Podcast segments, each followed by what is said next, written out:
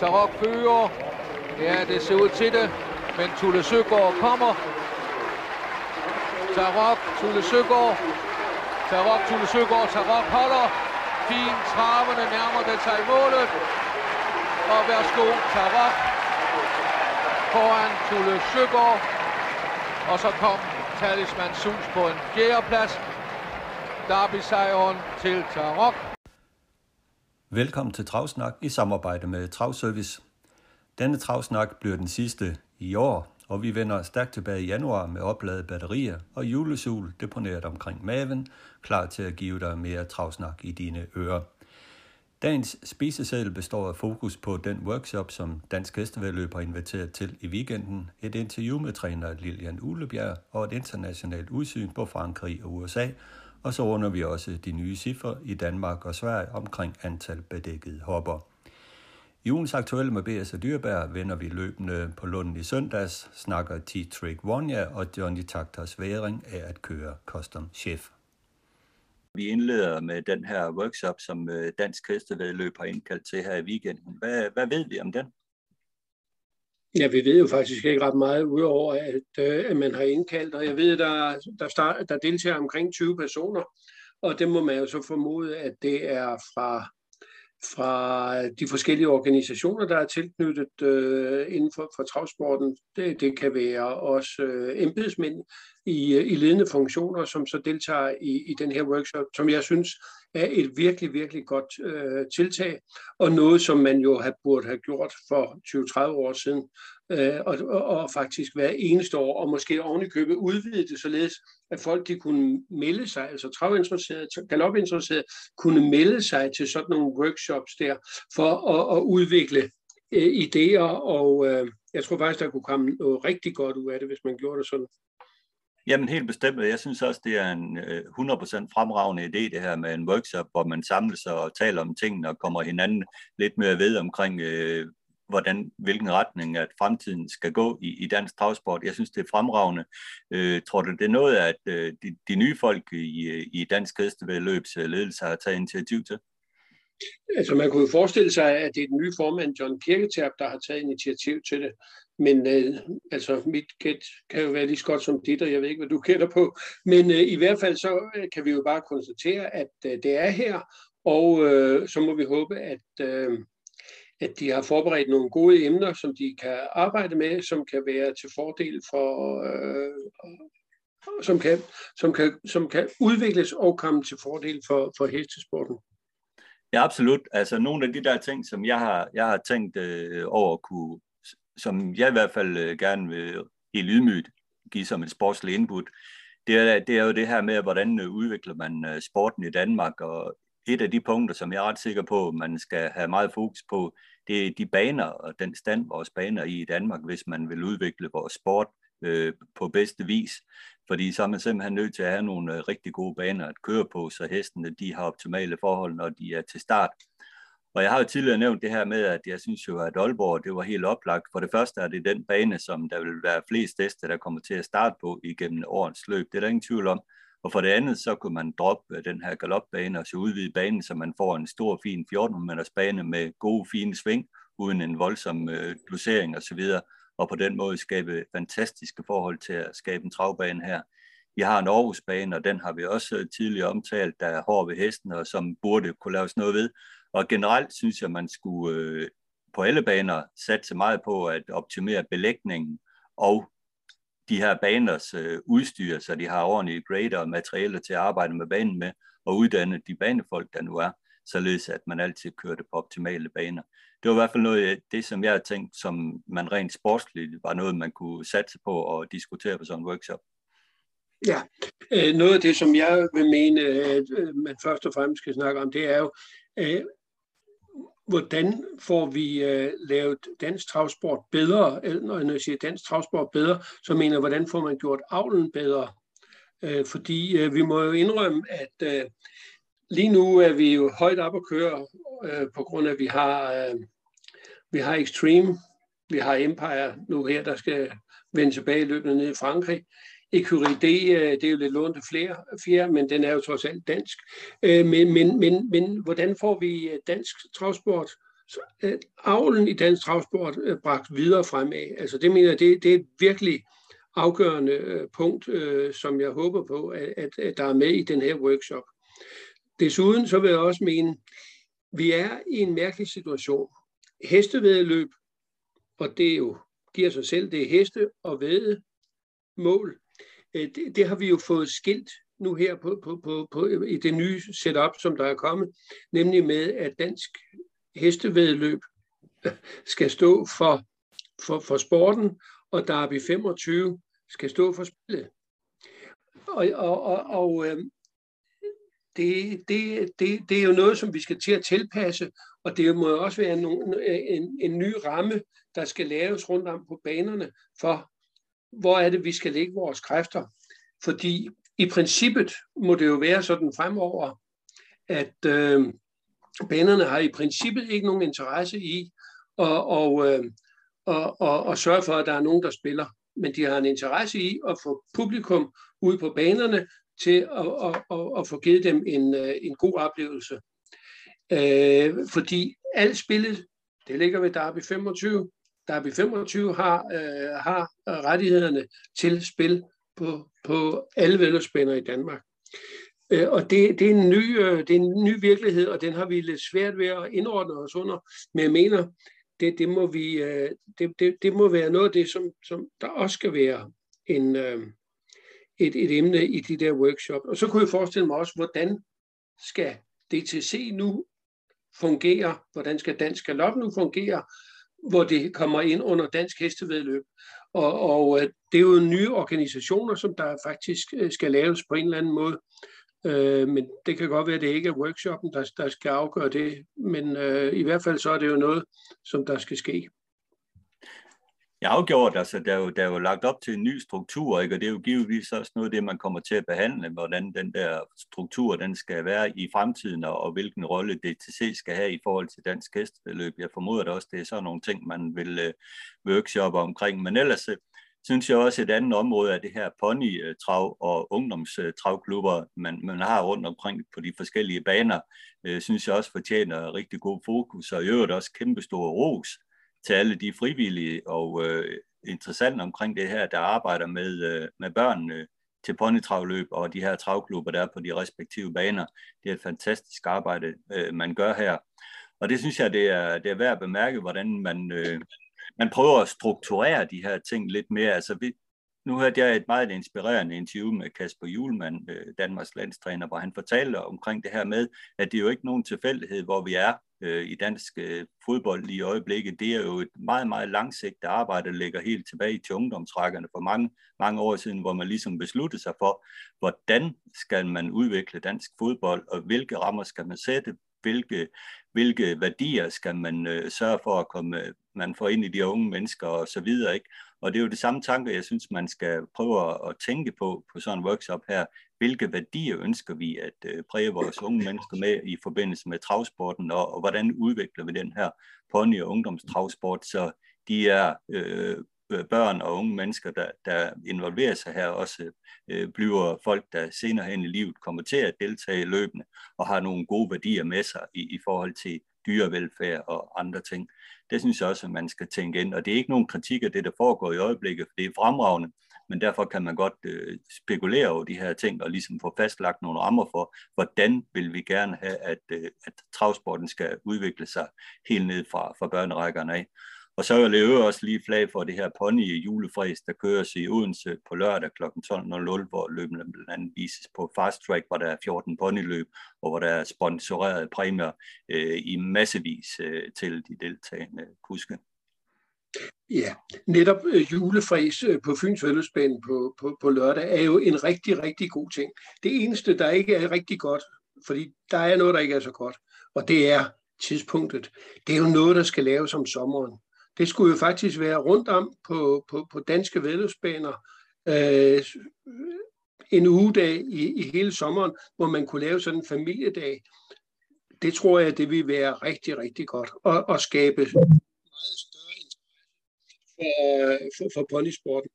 Øh, jeg synes jo, at øh, for os andre, der må jeg jo sige, at de der ponyløb er jo død triste at se på. De er spredt ud over hele banen, der er ikke noget vedløb i det. Jeg, ved, jeg kan ikke forstå, hvorfor man ikke kan, kan øh, komme til at handicappe dem øh, i, i, øh, i, i nogle klasser, sådan at de måske kunne følges lidt af, men, men sådan er det så.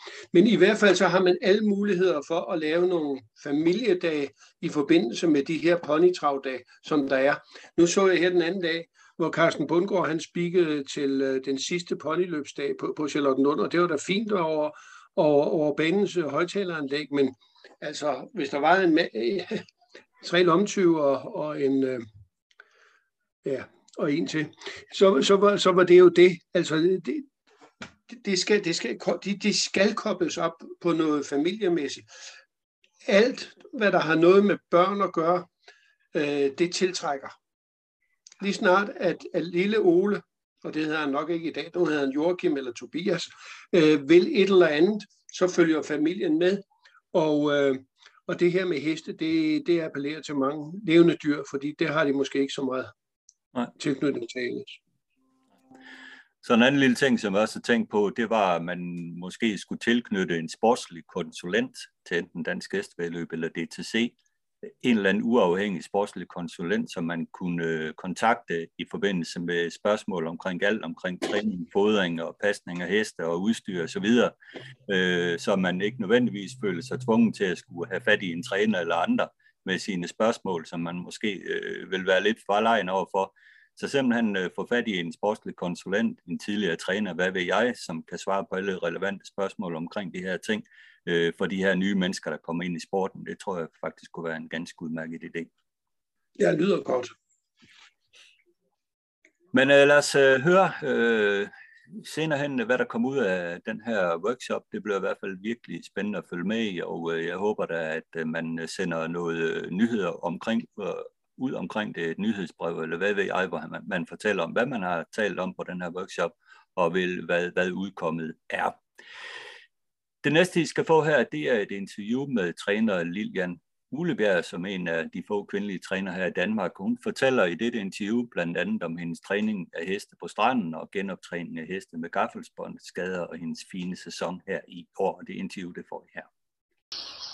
Så har Travs nok fornøjelsen af at byde velkommen til Lilian Ulebjerg, en af Danmarks få kvindelige trænere, som i år har haft sin bedste sæson hidtil og har gjort det fremragende.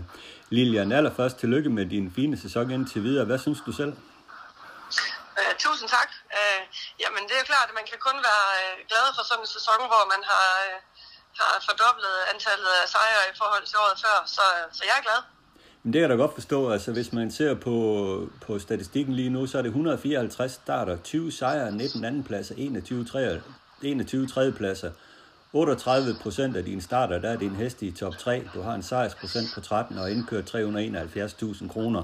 Og det er vel vel at mærke med et materiale, som når du får den ind af stalledøren, ikke bare lige skal ud og spændes for og så vinde løb. Ja, det, det er det. Altså, der, det er jo et fåtal af de heste, jeg har, som, som ikke har en uh, skade eller en eller anden udfordring fysisk eller mentalt med i bagage, når de kommer. Så der, der er jo som regel altid et eller andet, man skal, man skal arbejde lidt med, og, og som regel også nogle lidt specielle hensyn, man skal tage for at, at få det til at holde og få det til at fungere. Ja, lige præcis. Og, det, og i og med, at du ikke selv kører din heste, så er du vel også nødt til at have et meget tæt samarbejde med, med kusken, der kører. Og du bruger jo især René Kær. Hvad er det for et samarbejde, I har?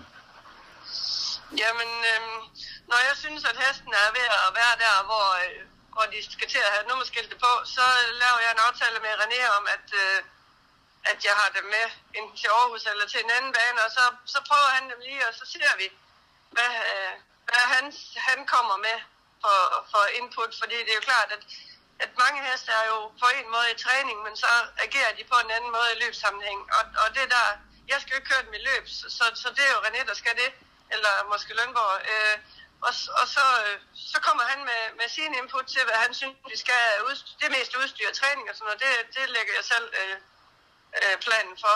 Og så, så tager vi den derfra.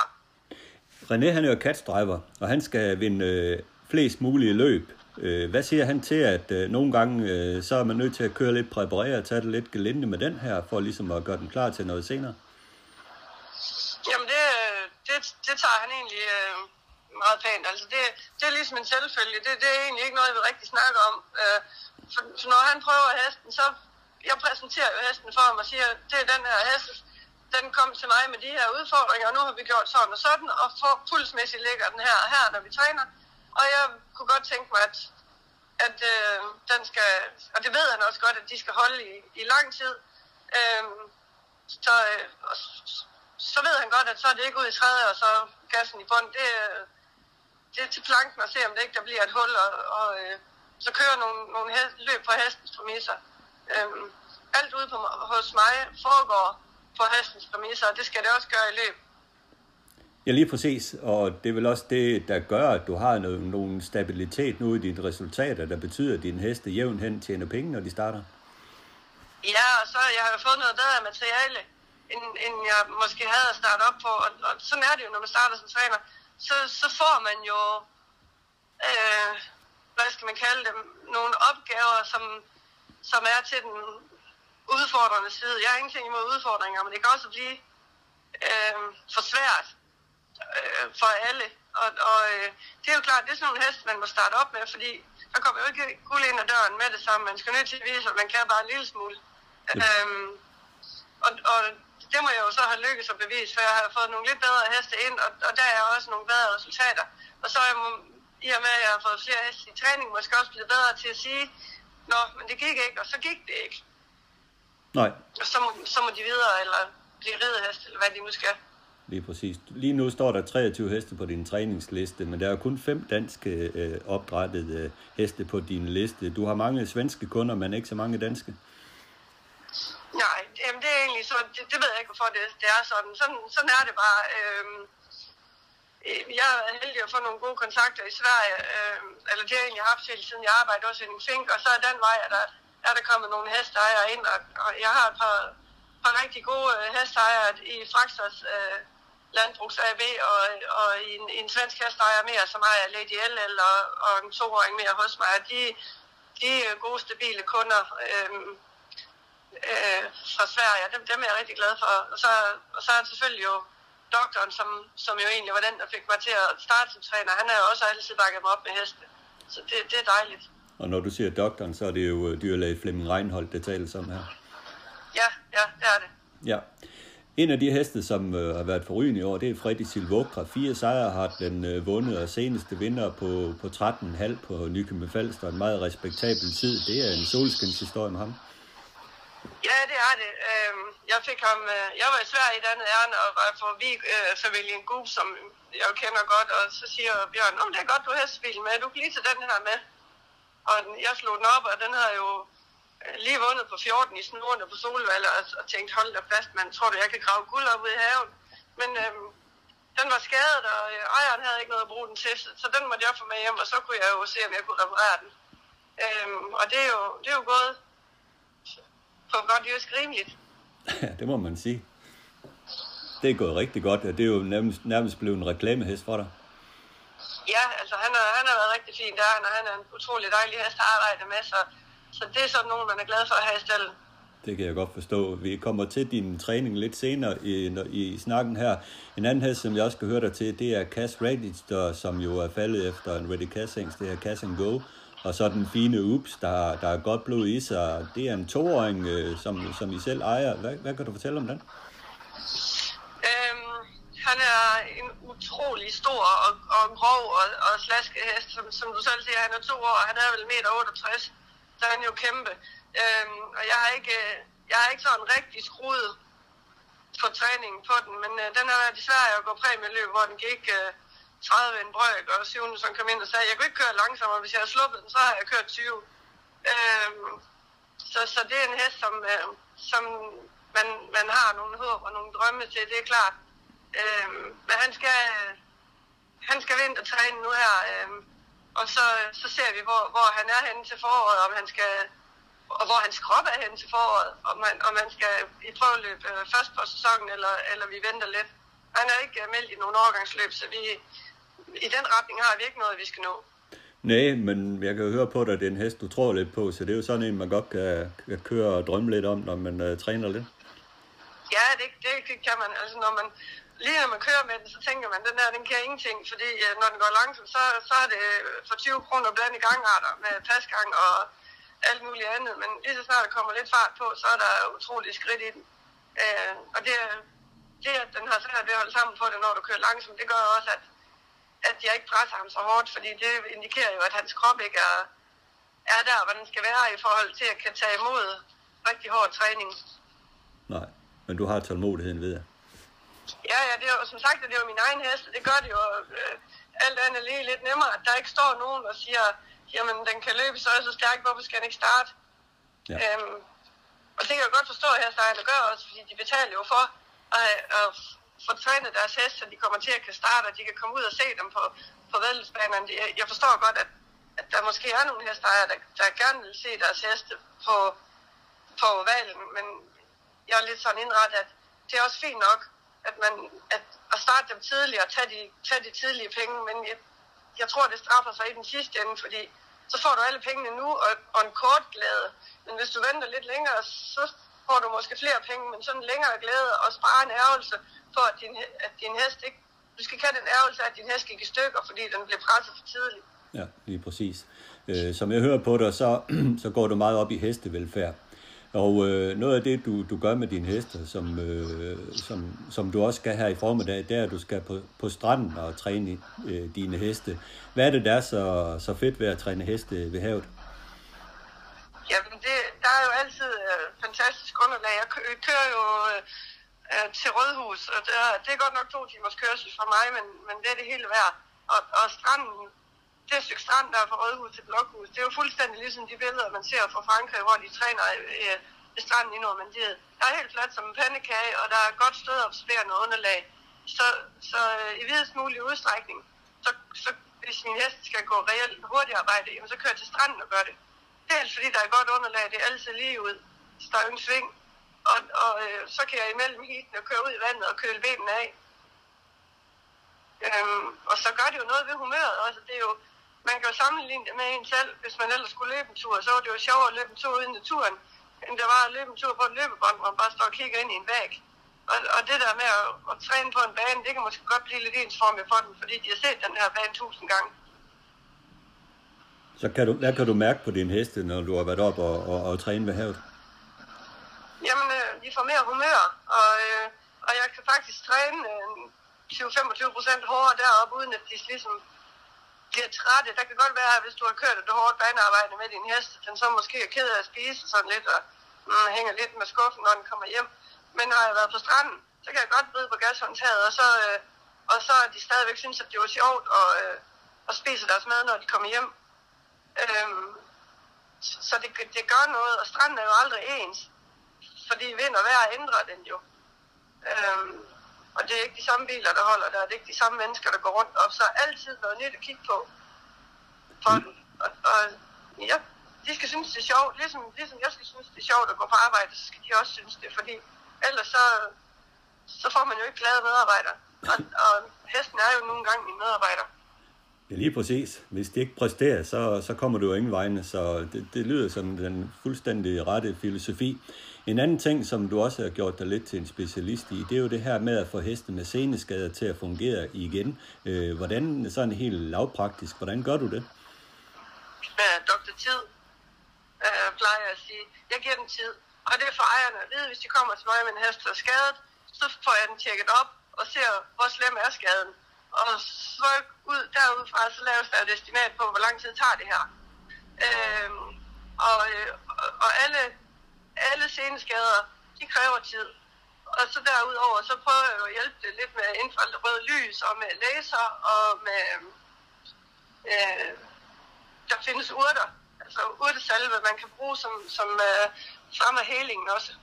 Så det, det er sådan nogle små øh, alternative ting, jeg går og råder lidt med.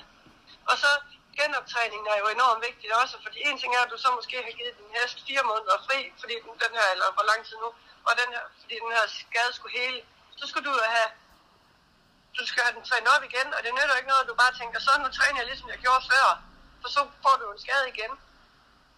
Du er nødt til at strække genoptræningen over længere tid, og en scene er ligesom en elastik, og hvis, den har været, hvis elastikken har været sprunget, så laver du en knude på den, men så er elastikken jo kortere.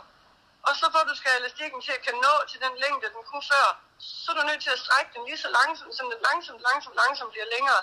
Sådan er det også med scenen. Du er nødt til at skade den er ligesom en knude, og så er du nødt til at strække langsomt, langsomt, indtil scenen bliver så lang, den kan nå. Fordi ellers, hvis du bare gasser på, så springer du bare elastikken. Okay. Jeg ved ikke, om det, og jeg ved ikke, om det giver mening. Det giver rigtig god mening. Der er vel også noget omkring den omkringliggende muskulatur på hesten, når den er stået stille, der, som man også skal have meget fokus på.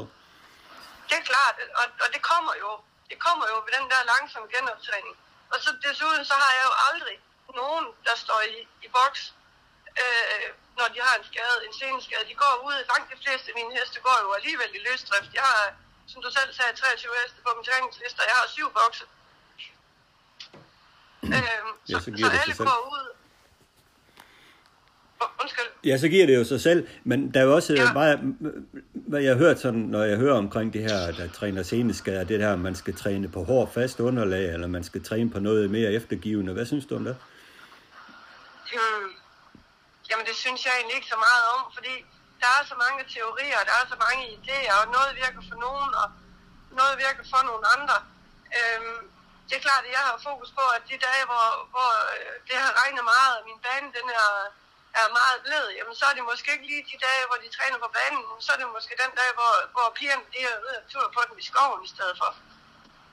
Øhm, fordi det, det skal ikke give at alfa og omega er, at det ikke bliver for anstrengende for dem.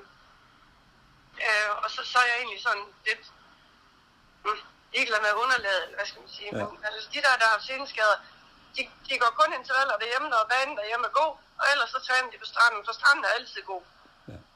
Og så er alfa og omega, det er at have tålmodighed og give hesten tid til at komme, komme sig. Ja, og mærke efter, hvis, hvis man en dag synes, at ah, den er måske ikke helt så fin, som den var sidst jeg kørte den, jamen så er det ikke den dag, du skal køre intervaller. Det kan godt være, der står på din uh, to-do-liste, at i dag, der skulle den her hest gå intervaller, hvis den skal passe uh, træningsplanen uh, helt og holden. Men uh, det er levende individer, og man er nødt til at, at tilpasse uh, træningsplanen efter, hvordan de har det. Og hvis der er en dag, hvor de melder ud, at nej, i dag jeg det sgu ikke, så er det ikke den dag, du skal køre intervaller. Nej. Lille, når du så træner en hest frem til, at den skal starte øh, første gang, hvor nervepigerne er det at stå på, på sidelinjen og se på en hest, som du har trænet frem med, som du ved har en seneskade, som, som der er helt op, hvor nervepigerne er det? Det er frygteligt. Det er frygteligt. Øh, altså selvom det ikke er mine heste på papir alle sammen, så, og det har jeg sagt før, så inde i hjertet, der er de alle sammen mine egne. Fordi jeg føler et enormt ansvar for dem alle sammen, og jeg vil så gerne, at de skal, de skal præstere det bedste, de kan, og at de skal være hele, når de kommer ind. Så når jeg står der ved sidelinjen, så er der så mange tanker, der, der farer igennem hovedet af en, at, at øh, jeg har samtidig sagt, at måske skulle jeg satse på brevduer i stedet for, fordi det må da ikke være helt så nervepirrende.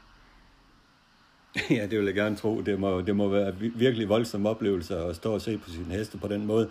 Og du holder vel øje med hver en bevægelse, de tager. Tager de et lille øh, skridt forkert, så bliver man vel bange. Ja, det gør man. Og jeg varmer jo tit mine heste selv. Altså når René har kørt dem en gang, så ved han jo godt, hvad det er for noget. Og så, jeg, så jeg varmer dem jo altid selv. Og, og, øh, men så er det jo så også sådan, at man kan jo se spøgelser overalt, fordi man, det mindste, så synes man jo, ah, måske er den ikke helt, og måske er den ikke helt, og jeg ved jo, jeg har lært mig selv så godt at kende efterhånden, at jeg ved jo godt, at, øh, at de 99 ud af 100 gange, så er de lige så, lige så hvad skal man sige, fine, som de plejer at være, men at det er min egen nervøsitet, eller hvad skal man sige, bekymring, der spiller mig et pus. Mm, mm. Ja, men det, det, det må være enormt spændende. Og også øh, Det nervepigerne. er det også, det er det da også, og man er sådan helt, man er fuldstændig smadret bagefter. Det kunne lige så godt være mig selv, der har løbet løbet. Fordi når det, når det så, hvis det er gået, og de behøver ikke at vinde, for at de har gået godt, har de præsteret godt, og de kommer ind, og jeg får kigget benene af hele, og alt er godt. Jeg er så træt, når vi kører hjem, at det, det kan slet ikke beskrives. Det vil jeg gerne tro. En sidste ting, vi skal tale om det her, det er jo det her med, at det er en kendskærn, Der er ikke ret mange øh, kvinder i Danmark, der har kastet sig ud at være professionelle træner, modsat galopsporten, kan man sige. Hvorfor tror du, det er sådan? Ja, men per definition er det her jo lidt en mandsdomineret sport. Øh, den er fysisk krævende, og den er ikke særlig familievenlig. Øh, forstået på den måde, at der er jo mange, mange aftener, man må være afsted, og det, det er mange timer, man er på arbejde, og det harmonerer måske ikke rigtigt med, med at have børn. Nu har jeg jo ikke nogen børn, så jeg har jo ikke nogen, jeg skal til forældremøde med, eller jeg skal hjem og have puttet eller noget. Så, så for mig øh, spiller det ikke så stor en rolle i den retning, men, men det er ikke øh, verdens letteste branche, hverken for mænd eller for kvinder, men, men det er vel bare, jeg vil bare sådan, at det er en mandsdomineret sport, og det er sådan, det er, og så, jeg, ved, ikke, jeg tænker ikke, jeg tænkte meget over det, da jeg startede, og, og, og inden jeg startede, der var jeg helt fuld overbevist om, at jeg skulle i hvert fald ikke være træner, fordi det var alt for, for bøvlet, og, og en svær sport at være kvinde i. Men øh, nu, nu blev det jo sådan, at jeg blev træner, og så var det jo ikke så slemt endda. Nej, men føler du, at du skulle arbejde hårdere for at blive respekteret i travsporten, fordi du er kvinde? Det ved jeg ikke rigtigt. Det, det, jamen, det, det, er, det er svært at sige. Det, det skulle du nærmere spørge hestejerne om. Det, det er jo dem, der, der kan svare på det, fordi det kan jeg jo ikke. Øh, jeg går jo ikke hen til en eller anden og siger, hvorfor har du hestetræning der, men ikke hos mig? Er det fordi, jeg er kvinde, eller hvad? Mm. Øh, det, det gør jeg jo ikke. Det, det er jo et frit land. Altså, hvis folk de vil handle i, i Netto og ikke i brusen, jamen så gør de jo bare det. Og, og sådan er det også med at være tegner, at, at øh, vil folk bruge mig, så bruger de mig, og så er jeg glad, og vil de bruge en anden en, jamen, så gør de det, fordi det er et frit land, vi lever i. Ja. Og i sidste ende er det jo resultaterne, der, der taler sproget. Det er jo det, der afgør, om man får succes eller ej. Ja, man kan så sige for mit vedkommende, jamen, jeg har ikke haft nogen overgangsheste rigtigt, øh, og, og, og markere mig, mig med. Og, og det, det er måske der, øh, det, det ligger, at, øh, at jeg måske ikke synes så meget, og jeg, i og med, at jeg heller ikke selv kører løb. Folk de ser, at nu vandt René med en hest, men de, de, de ser måske ikke, hvem det egentlig var, der trænede dem. Øhm, og, og, og det der med at køre løb, jamen det har jeg jo gjort, da jeg var amatør og kørte løb. Fordi det var dejligt uforpligtende. Det var min egen hest. Der skulle man ikke til ansvar for nogen. Men nu er jeg hest i træning for andre mennesker. Og, og så er man nødt til at byde de heste og de heste ejer de mest optimale forhold. Og det er ikke, at jeg skal køre løb det er, at jeg træner dem, og så er der nogen, nogen, der er rigtig gode til at køre løb, der bare tager det.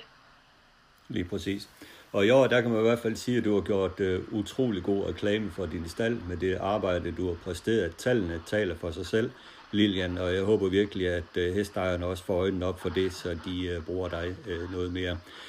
Tusind tak for snakken, og så må du have en rigtig god uh, tur ved stranden med din heste. Jo tak, og tusind tak for, at jeg kunne være med. Det var så lidt.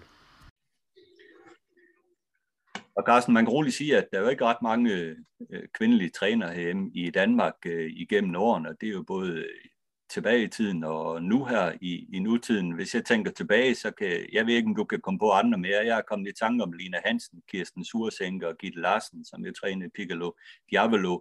Jeg ved ikke, om du kan komme på andre. I nutiden er det jo Gitte Madsen og Liv nede på Falster, som også er træner. Ja, jeg tror faktisk, du har været hele vejen rundt. Ja, og det er jo egentlig lidt påfaldende, fordi for eksempel i andre lande, for eksempel i USA, så er nogle af de førende træner i USA, de er jo øh, kvinder, det er Jennifer Albon Giorno og Nancy Takter, der er henholdsvis 5. og 6. i år på indtjeningslisten. Ja, ja men, men, men, men, men, men, ja, Julie Miller, øh, ja. men, men du skal jo ikke glemme, at det kan de jo godt være øh, på grund af nogle, øh, nogle, øh, øh nogle øh, øh, hvad skal vi sige, øh, jeg forstår, og, og, hvad du mener. Jeg forstår, hvad du mener. Men, men, men, men stadigvæk... Ja, men, men, men for lige at alle andre også forstår det, ja. så er det, at det, det kan være meget passende, fordi de der de, øh, piger, som vi nu har nævnt, de kører ikke vedløb. Får de en dopingdom, så øh, skader det dem ikke så meget, som hvis det var deres bedre halvdele, øh, som nu... Øh, hvad hedder det, øh, måtte øh, øh, ryge ind i en dopingsag. Ikke? Men når det er sagt, så findes der da øh, også kvindelige trænere, som, som jeg ikke vil komme ind under, under den gruppe der, og det er sådan en som Linda Toscana, som jo er faktisk øh, som er optaget i, i Hall of Fame. Øh, så det... Øh, Jamen, hun har jo været træner af Wallen og Chapter 7, så hun har jo skabt sig et øh, enormt stort navn i USA. Ja. Men der har de andre for så vidt også. Men altså nu, øh, Jen Bobot, øh, Jen Botini, ja, ja, hun, øh, hun kører altså ikke ret meget, tror jeg. Nej, det gør hun ikke. Jeg ved også udmærket godt, at hendes øh, navn øh, er, er lidt befængt med, med nogle øh, forskellige dopingrygter osv. Man, man kan jo ikke øh, tage fra øh, damen, at hun ligger nummer 5 på indtjeningslisten foran ja. Nancy Takter, som selvfølgelig har stor hjælp af sin far Jimmy Takter, som jo stadigvæk er aktiv øh, inden, inden for sporten, uden tvivl. Han er med i baggrunden. Ja det er han i hvert fald. Men, men herhjemme igen, altså, der er jo ikke ret mange kvindelige trænere af en eller anden årsag. Der er selvfølgelig også Louise V. Mortensen, skal vi også huske med. Hun er jo en ny træner, som øh, har haft øh, god succes her i år med EQ Edal, og som netop har fået licens øh, i Odense. Så det kan jo øh, godt lade sig gøre, men det er jo ligesom om, at de her kvindelige træner, de er gode til at finde sig nogle øh, nicher, ikke? Altså Gitte Madsen, hun er jo, og ligesom øh, Lilian der, har jo den her niche med, at de tager, er gode til at få skadet heste op øh, og stå igen og, og blive klar. Ja. Men jeg tror også, at der meget ofte sker det. Der er jo mange piger, som starter inden for travsporten, og, og som, øh, som, øh, som, som dyrker det, øh, og, og er der, og, og lever med de her heste. Men det, dertil, og så til at, øh, at tage ansvaret for en stald, der, der, der, der er de måske nok ikke motiveret nok. Det kan være. Det kan være. Men det er i hvert fald spændende at høre historien af fra Lilian. Øh, vi skal tale lidt øh, opdræt, øh, dansk opdræt og svensk opdræt. Bedækningstallene er begyndt at være, være 100% klar, eller hvad, Carsten? Der er lidt tvivl. Ja, det må, det må vi jo næsten tro. Det har været sådan lidt af, af, af lidt forvirrende nu her, men, men den sidste opgørelse fra DTC er, at der er 773 hopper, der er blevet bedækket i, i Danmark i år. Og det er så en lille nedgang på 5,6 procent i forhold til i fjor. Så, så det, og hvem ved, der kan jo godt komme lidt, lidt flere endnu. Så, så det er sådan cirka, cirka status quo. Ja. Det er samme tilfælde i Sverige, hvor, hvor bedækningstallene også allerførst kom nu. Altså, og det er jo egentlig utroligt, både Danmark og Sverige, fordi ifølge reglementet, så skal de her tal være inden for hængsteholderne, den 1. oktober, og jeg synes, som jeg sagde i sidste uge, det er sløseri, at de ikke er der. Men i Sverige, der var der fire hængste, der var fuldtegnet, og fuldtegnet det er 150 hopper. Så var der en, og jeg ved ikke, hvor den der hop den blev af, men han fik altså kun 149, og det var Gugu Gaga. Øh, så i princippet har der vel været fem, ikke? og de tre, de var, de var svensk registreret. Ridley Express, Maharaja og Who's Who. Og Who's Who, den er jo en dag efter Maharaja. Ja. ja, og det er jo lidt påfaldende i Sverige, at hele tre ud af fire fuldtegnede er svensk opdrettet. Det er jo øh, ganske bemærkelsesværdigt. Altså, det, kunne jo, det ville være fuldstændig utænkeligt hjemme i Danmark, at det kunne ske, det her. Ja, øh, øh, fordi øh, vi er øh, ikke... Vi, vi, øh, men det har jo noget at gøre med, med avlens kvalitet også. Men, men, men danske opdrættere har altid haft svært ved at bruge en, øh, en dansk hængst. Altså, vi har jo haft en dansk championhængst i nyere tid, og det var Newquick. Øh, men han stod op ved H.C. Sørensen i, i Nordjylland, og det betyder også meget. Men sådan en hæng som, som Rudolf Læren for eksempel, den fik jo aldrig den chance i javlen, som jeg mener, at den burde have fortjent. For det var jo et kæmpe talent. En anden ting, som man øh, kan, er interessant at trække ud af de svenske tal, det er jo det her pacerblod, som øh, i allerhøjeste grad kommer ind. Øh, Gugu Gaga, som du har nævnt, 149 hopper. Power, hans søn, 137 hopper. Hayden, han over 76 hopper. Og Don Fanucci set 55 hopper. Det giver i alt 417 hopper, der er sendt til hængste med stærkt indslag af pacerblod. Det er ganske bemærkelsesværdigt. Det er 10 procent. ja, der bliver noget at balancere med øh, i Sverige. Vi skal også lige huske at sige, at Nuncio øh, var også øh, fuldtegnet med 150 hopper. Ja. Og, han, og herhjemme, der var den øh, hængst, der var mest brugt, det var jo snapshot med, en snapshot med, med 72 hopper. Ja. Og Tenonzo kan man jo sige, at øh, han har haft stor succes i USA, blandt andet med Let's Do It, og en anden hest, som jeg ikke lige husker navnet på, i hvert fald et par toringer, som har gjort det rigtig godt i år. Ja, vi så jo også en, en borghoppe, den skal starte på Fyns Fællesbane fredag. Jeg kan ikke lige huske, hvad den hedder, men, men den leverede jo en fantastisk ophentning her den anden dag. Øh, så, så det blev meget spændende at, at, at, at følge. Han har også haft vinder i USA, så, så selvom man kan sige, at Noncho, han var en fantastisk vedløber, men hans morlinje, den er, den er svag. Og det plejer man jo gerne at sige, at det bliver der ikke en god ravtingst ud af, men ingen regler uden undtagelse. Noncho er kommet flot fra start. Godt nok. Lad os øh, øh gå videre til, til Frankrig.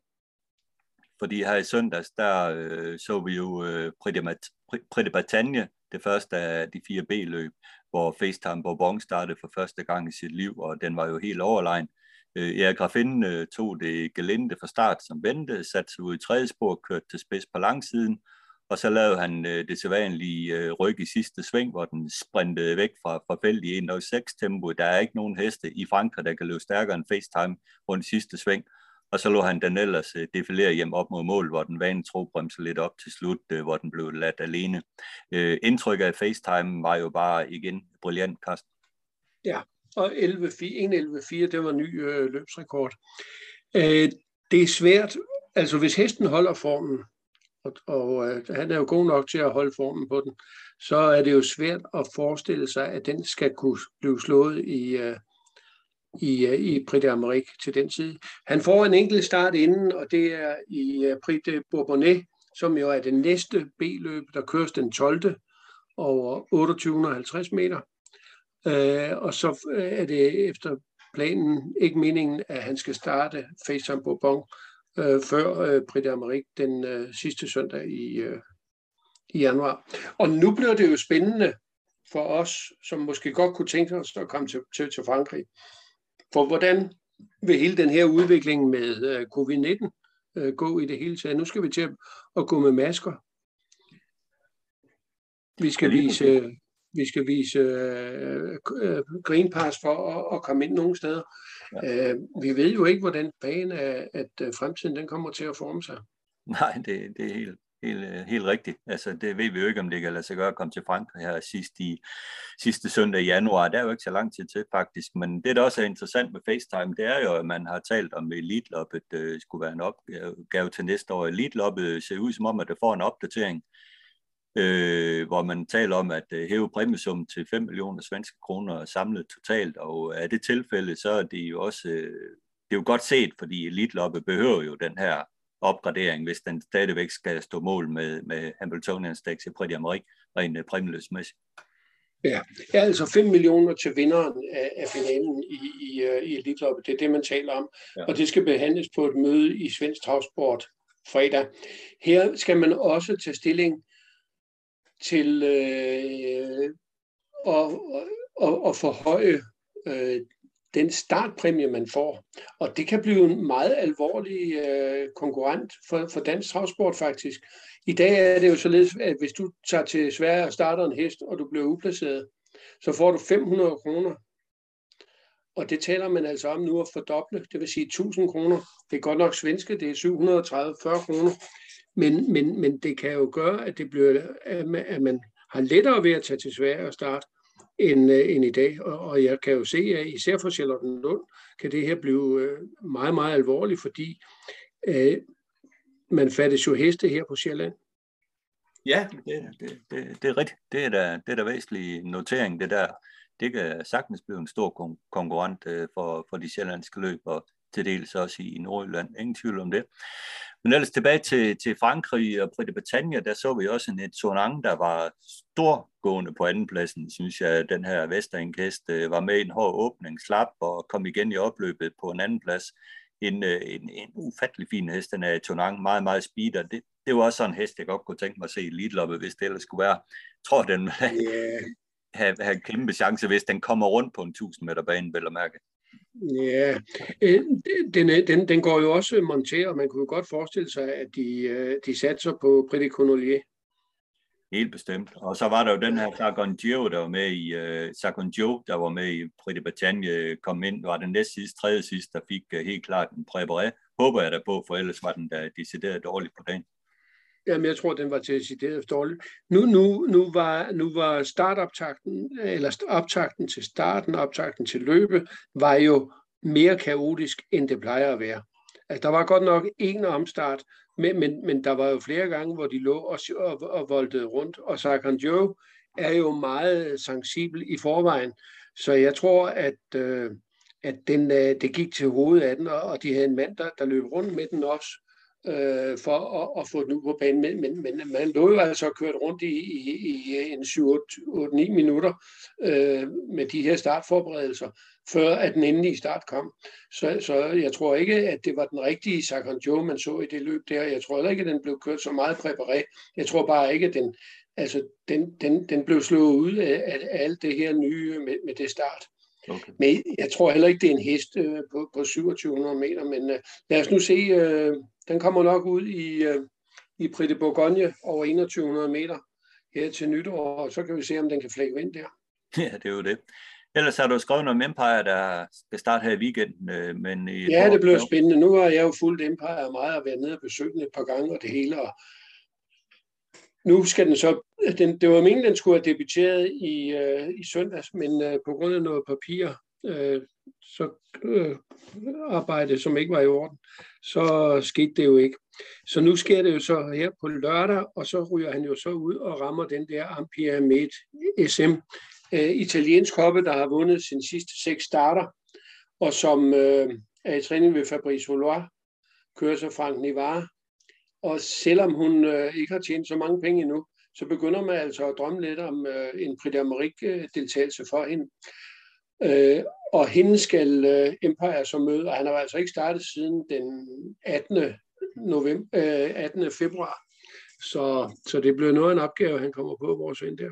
Ja, det er rigtigt. Men, øh, Men det er spændende. Erik Raffang har jo, skal jo køre den, og han har været inde og teste den på, på Vincennes her for 14 dage siden og kørt, øh, Thomas Malmqvist sagde 13,5-14 på distancen, og hvad distancen var, det ved jeg så ikke.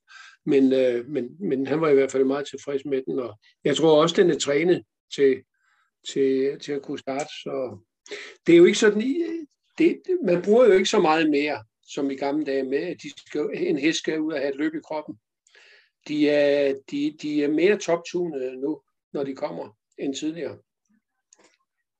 Jeg har gjort det, er man nødt til. Det går simpelthen for stærkt i løbet, til man bare kan, kan, kan hygge, sig, hygge sig i gang. Der er man nødt til at være klar. Ja. Men selvfølgelig er der jo stadigvæk nogen, der, der, der kører lidt let. Nu har vi lige set øh, uh, CD, som jo har fået to uh, rimelig lette løb. Uh, og så i dag, torsdag, hvor vi laver det her, der blev skoene pillet af, og Basir satte sig op.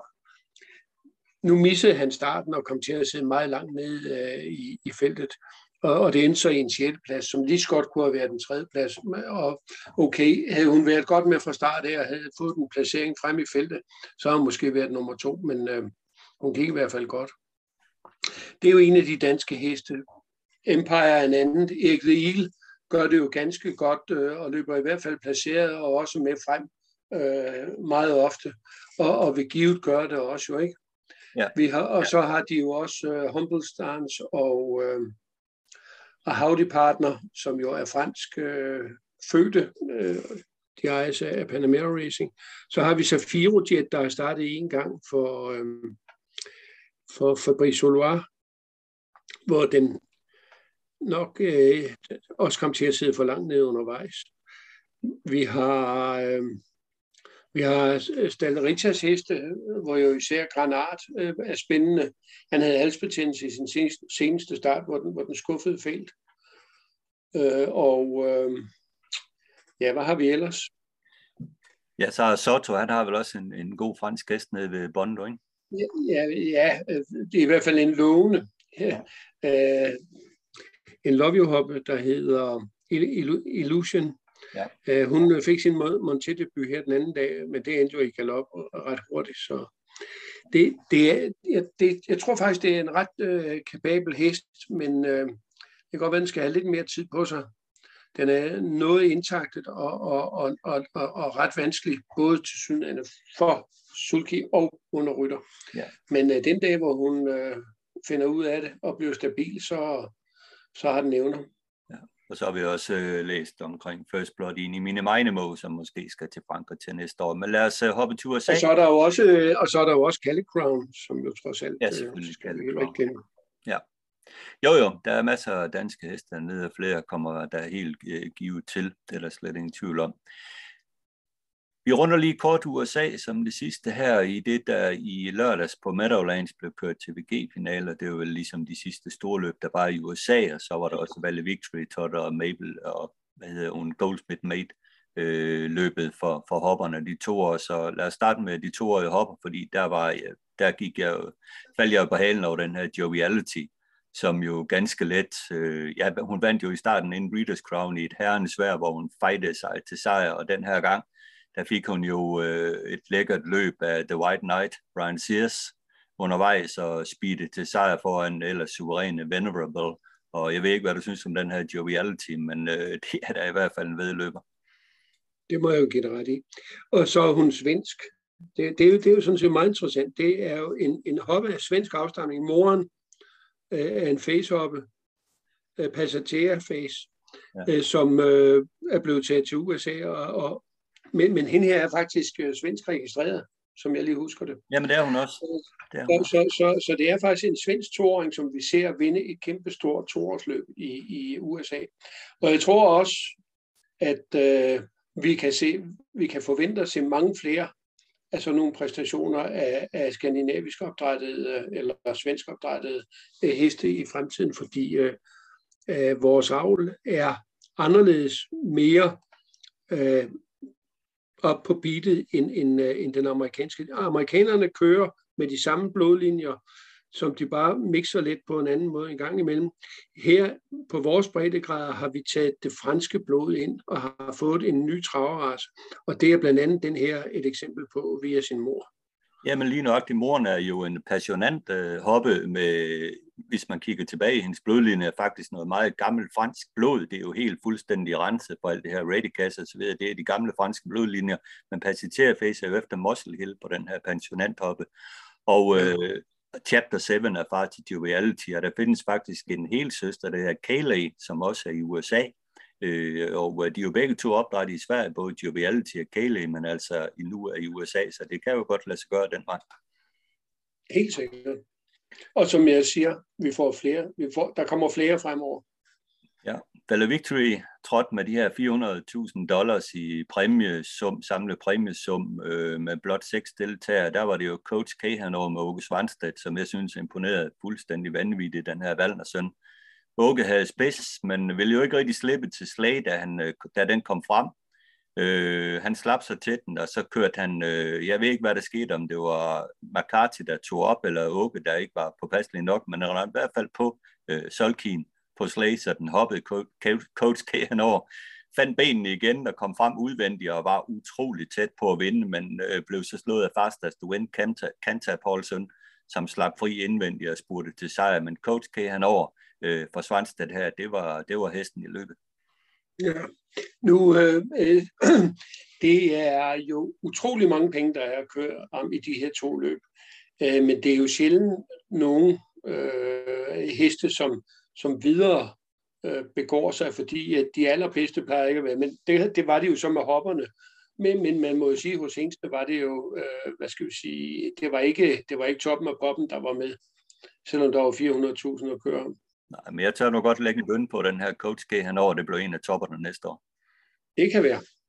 Men den vandt så heller ikke jo. Nej, det gjorde den ikke. Men den imponerede voldsomt. Øh, for, for Lietler hopper, der var det jo David Miller, øh, som vandt med When Dogs Cry, kørte resolut frem til spids og beslag At Atalanta, og her var det jo Bella Bellini, som gik øh, formidabel løb på tredjepladsen øh, efter en position bagerst i feltet her mod ældre hopper. Men det forlyder jo stadigvæk, at det var hendes øh, sidste start, og hun går mod avl. Ja, der har været lidt, øh, at det kan godt være, at hun ikke gør det alligevel. nu får vi at se.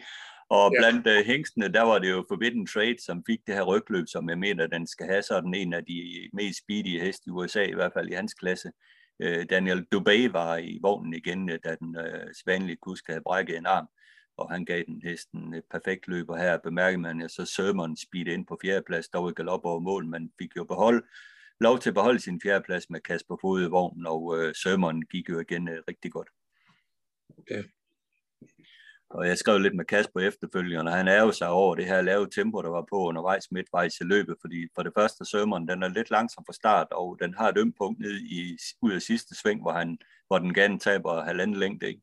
Og så koster det at, øh, nå helt frem, men øh, den gik godt igen sømmeren. Ja, jeg er meget glad af den. ja, det skal jeg love for. Men inden vi slutter, skal vi, kan jeg ikke få lov til lige også at snakke om den der Titrikvania? Jo, selvfølgelig må du det. Fordi øh, det var jo noget hyggeligt øh, stort og flot og mindeværdigt, det vi så sidste øh, lørdag, da Tetrikvania med øh, Rina Rikila øh, ja. vandt øh, det svenske opdrætningsklub, trods en, øh, en startfejl. Nu har jeg set, øh, øh, ATG er, kører jo øh, øh, et, et tidsmålersystem, og, og det viser sig, at den, den tabte altså 40 meter øh, til, øh, til, til, til førerhestene. Men, men 40 meters tillæg, øh, det er jo stadigvæk noget, og det var imponerende, og når man så samtidig også vinder med seks længder, som jo så er noget med en 25 meter, så vil det sige, det er jo altså så en 65 meter, den har været bedre end, end, end, end konkurrenterne. Øh, det er, det, jeg vil ikke sige, det, ja, man har diskuteret, var det her den største præstation, du nogensinde har set. Øh, og det vil jeg så sige, nej, det var det så ikke lige for mig. Og heller ikke, jeg kan se, Claus Kok har skrevet et indlæg på, på Travservice øh, i ugen også.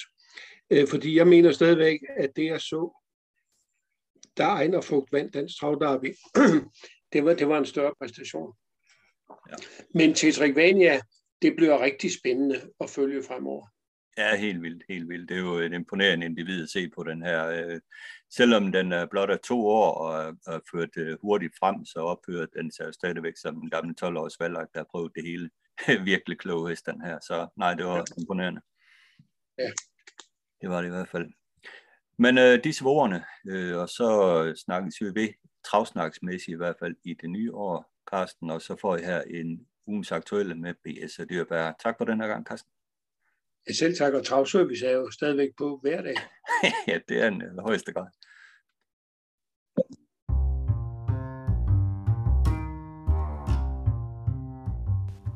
Ugens aktuelle med BS og Dyrbær.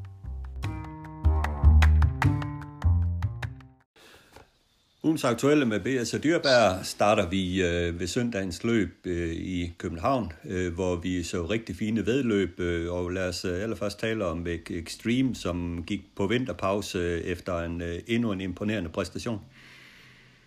Ja, der er ikke så meget, der kommer så til Danmarks bedste hest lige pludselig, eller ikke lige pludselig. Har været det længe jo ikke, men den bekræftede det jo øh, fra start til start nu, at øh, der er den, og så er, er, er der desværre langt til de øvrige i det, vi skal kalde den hurtige klassen, ikke jo. Øh, men nej, var han imponerende og skøn at se på. Det er, jeg synes, det var en fed udtalelse, Sten Juhl kom med, at øh, han sammenlignede med Michael Laudrup, når han, han sad bagved den. Selvfølgelig har han ikke siddet bagved Michael Laudrup, men det er jo teknikken og, og finessen der i hesten der, og ligesom når han spillede fodbold, ikke? det er helt utroligt at se den hest.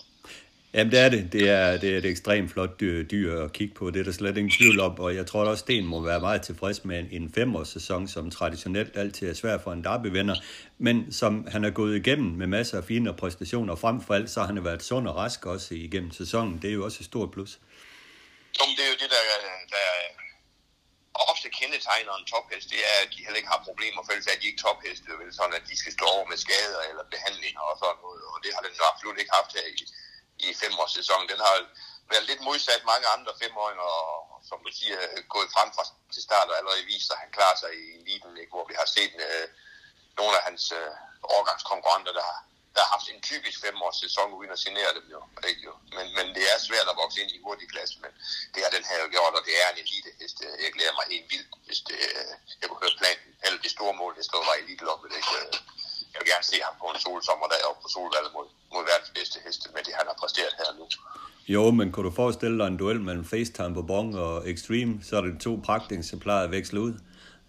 Jo, det var, der ville da være helt vildt, men det er nervøs for, at vi ikke får at se, jo ikke, fordi de der franskmænd, de kan jo ikke lige at rejse rundt. Øh. Ja, men de har jo snakket om, at de vil komme jo. Ja, det har de, men det har de gjort før, uden at være der. Men jo, jeg kunne virkelig godt forestille mig at se det, ikke? og så lige få en amerikaner over, der, der lige har topform på det tidspunkt, og så får vi noget af det bedste liglop, vi har set. Afgjort øh, vintertræning på sådan en hest som Extreme. Øh, hvad tror du, den øh, går ud på? Jamen, jeg tror ikke, han laver de store ændringer på den træning, den har fået nu. Øh, han sagde jo også, at øh, han går ikke hen og giver dem en helt fri sten. Altså, det kan godt ske, at den fik en tre uger, så vidt jeg kunne forstå, ikke? Hvor den bare kan lege ud i folden, ikke? men det er klart, de holder ham lidt i gang alligevel, jo, ikke? og så tror jeg, at han fortsætter med den øh, mængde træning, som han giver heste, når de ikke starter, og det øh, vil jeg gå ud fra, det er en masse ridtræning, hvor han rytter i, i, i sandbanen, der, ikke? og så er den tidlig klar igen. Øh. Ja, jeg er heller ikke helt inde på det der med, at de skal have fri i lang tid, når, når de kommer fra en, en topsæson, for de kan være lidt svære at få i gang igen. Ja, helt bestemt, og man har også hørt om et, øh, et første store mål, der hedder Copenhagen Cup, og det ligger tidsmæssigt perfekt øh, inden elitloppet. Jo, det er det, det jo. Så det, den skal jo ikke bare stå over træningen nu, og så, og så komme bagefter der. Så nej, jeg, jeg tror, den får det nok godt de her ind til, til juleaften, tror jeg, at det er alvor igen jo ikke. Og, øh, jeg har jo valgt samme program med, med Flagerdos. Hun går i gang nu 1. december. Hun har fri sin seneste start, men øh, nu bliver det alvor igen allerede nu. Altså ikke med at starte, men, men med at træne. Nej, men øh, hvad, hvad gælder Flower, så har du også en sæson med hende øh, tilbage, så du skal vel heller ikke øh, hvile på lavbærene frem til juni? Nej, vi skal ikke stå derhen og sige, at vi først øh, debuterer der, som du siger, hen midt på sommeren, vel, for så er sæsonen snart gået, så hun, hun skal jo simpelthen være klar og, og, og som vi har snakket om før, prøve at tjene en masse penge forhåbentlig næste år. Ja. Øh, der blev kørt finaler i dansk avlsløb, og begge favoritter vandt. Lad os starte med Goran Gardenia, som igen var på toppen for Knud Mønster, har tjent over en halv million, den her Great Challenge hoppe. Hun har været forrygende. Det har været imponerende, og, og det positive ved hesten, synes jeg, at den har udviklet sig i den, øh, i den gode retning. Hvad, det, jeg synes, hvad jeg kan se fra stilen med temperamentet. jeg synes, den var noget op og køre der i de første start, og der lavede den også et par galopper ind imellem, ikke? men det ser ud til, at det er Knud, der bestemmer, når han kører nu, og øh, med den måde, den hest den kan åbne på, tages op øh, og slappe af, ser det ud til, og så har den afslutning i benene igen, øh, bliver har jo absolut øh, tophoppen næste år også øh, øh, indtil videre. Jeg har gjort, øh, hun har mange kvaliteter, hende her Goran Gardenia, med en øh, god gang vintertræning, så kan vi jo kun formode, at det bliver bedre. En, en træner, som måske kan være knap så tilfreds, det er Kanække, der har fået et problem med Gabi C. Hun hoppede igen fra start. Det er bekymrende. Ja, det er meget bekymrende jo, men, men omvendt, øh, så fik han den jo heldigvis til at top på den rigtige dag, kan man sige, for ham. Ikke? Og det er, er vel bare en hest, der, der beder om en pause, som jeg ser det fra siden, uden jeg ved, om der er nogle problemer med Jeg går ikke ud fra, at der er store problemer, for så kom de jo ikke og startede den stadigvæk. Men øh, der er der noget at fundere hen, øh, på hen over vinteren. Ikke? Øh, omvendt af, skulle der være de helt store problemer, så er det heldigt nok, det er en hop, så kan man bedække den jo ikke. Jo. Men det har jo ikke set loven ud nu her efter kriteriestarten. Nej, så indtil videre det går on Gardenia, vi holder højst. Øh, blandt hængstene, der var det jo Get a Wish, som, øh, som vi jo troede var en spids aspirant, siden man har valgt spor 1 fra Bo Vestergaardstallen, men der var jo ikke nærheden af at holde spids. Var den ikke, nej, og det er jo den berømte spor 1 over på Lund. Jeg, jeg, jeg kan ikke lide spor 1, øh, for den sags skyld næsten heller ikke spor 2 derovre, når de slipper der lige ind, ind på 2000 meter mærke, og man får vingen ind i hovedet uden at få fart på, og det var det, der skete her igen, for den er jo hurtig gæt der vis ikke, men øh, han holdt hovedet koldt, øh, Bo, og satte sig lige til at se, hvad der skete jo ikke, og så kørte han. Øh, og der må vi også sige, at den uh, PT er den bedste i årgangen. Jeg er ingen tvivl om den. Den vandt jo helt overlegen, lukkede 10 de sidste 500 meter, så forrygende ud. Og gasolin, ja, da Sten han forsøgte lige at give den øh, ekstra gas i opløbet, der blev det til galop faktisk. Den tog par galoptrin lige kriminel omkring 100 meter pælen. Ja, det var øh, det, øh, det berømte sted, er det før eller efter, ikke?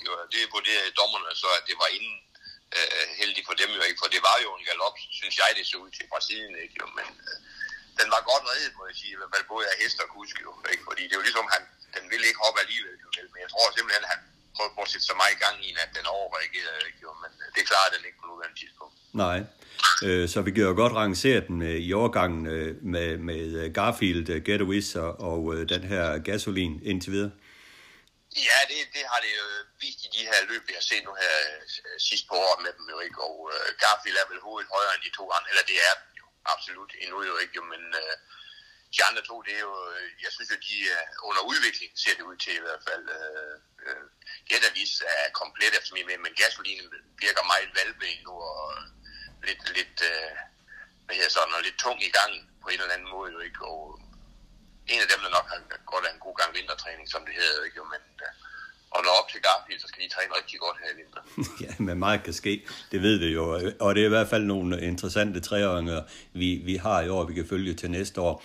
Og det er jo sådan, at Bent, når vi øh, tales ved en gang i det nye år, så skal vi også til at kigge på årets top dit og dat inden for hestesportens øh, gala, hvor vi sætter vores års dit og der, og der kommer vi selvfølgelig også ind på det her. Øh, men noget vi også så her i weekenden, det var en øh, vis øh, toåring, T-Trick øh, Wonja, øh, for sin øh, træner og kusk og opdrætter og tidligere ejer, Rina Rikela, øh, imponerer ganske voldsomt.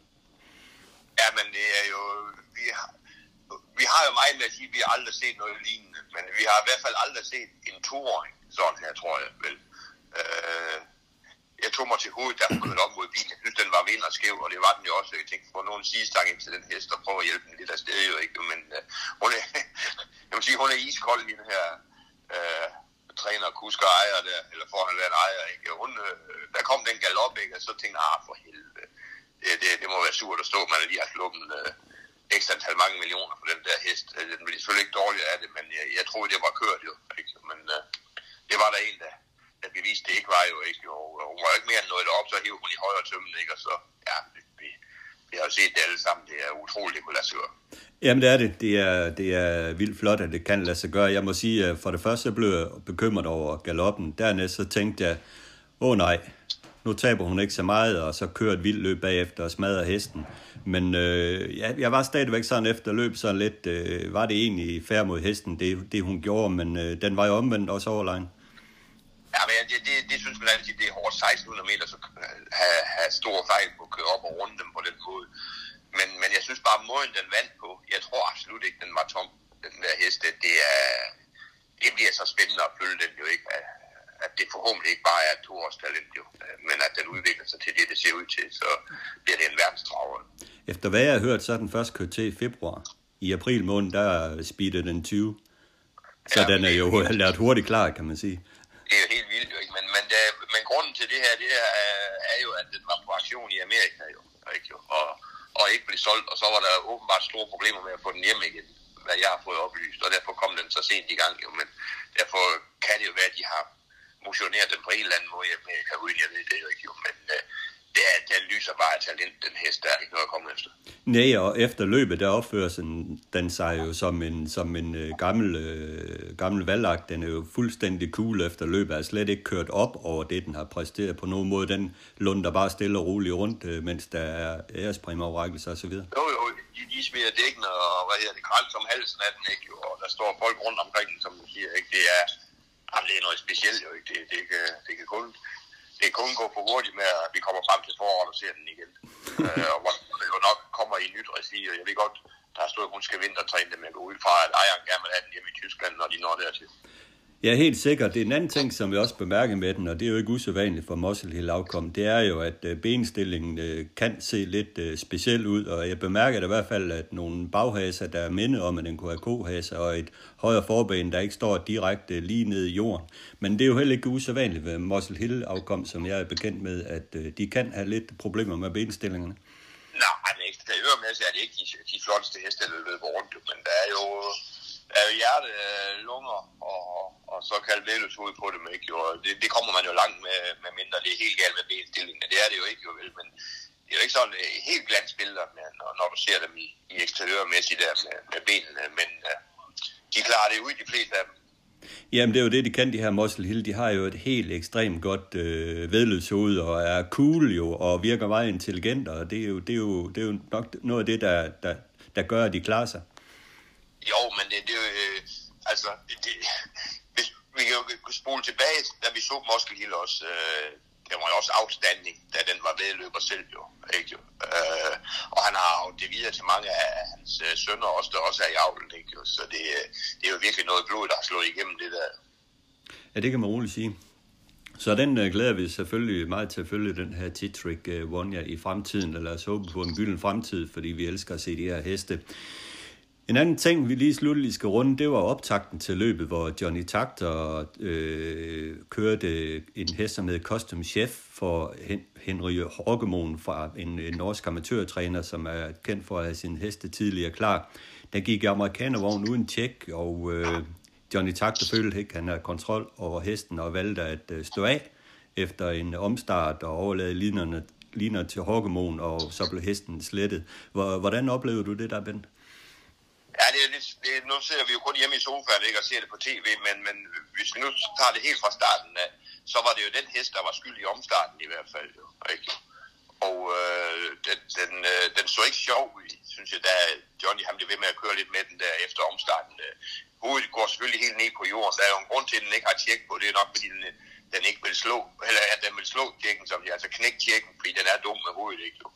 Og øh, så sidder man her i øh, såkaldt øh, amerikaners amerikanersulki, man ikke øh, har ret meget støtte i, med nogle små øh, fodbøjler og, og hopper op og ned, når hestene gør sådan med hovedet der. Ikke? Og, jeg, jeg er ikke i tvivl om, at, at Takta har vurderet, at det her, det går ikke. Det, det kan gå galt, ikke? Og så kører han ud med hesten. den der skal, skal trods alt noget til at slette en hest fra en overgangsfinale om, om, øh, om 1,4 millioner, jo.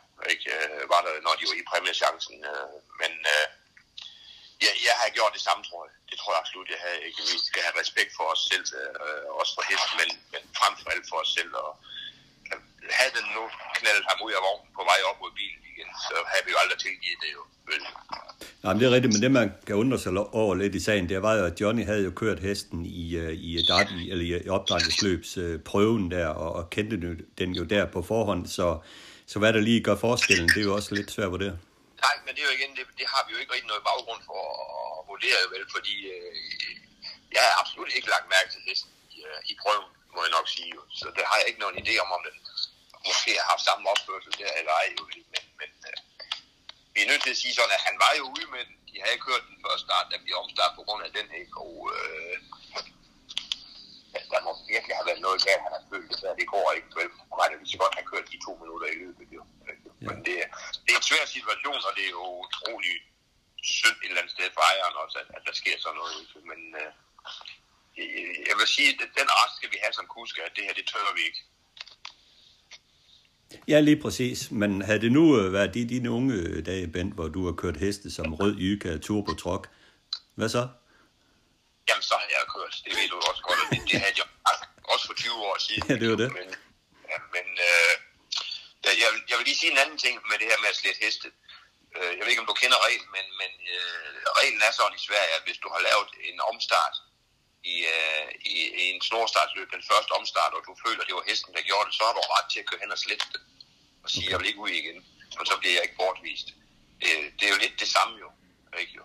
Øh, så der, der tager man jo også en vurdering af, om, om hesten den klarer situationen. Ikke jo? Og, øh, ja. Ej, men det, det, det er klart, det giver en masse diskussioner, og ejeren han er frustreret. Ikke? Han rejser helt op fra Norge med hesten og ved, at den er klar og alt det der. Ikke? Men øh, ja, det, det er sgu svært om man skal holde med moren eller datteren.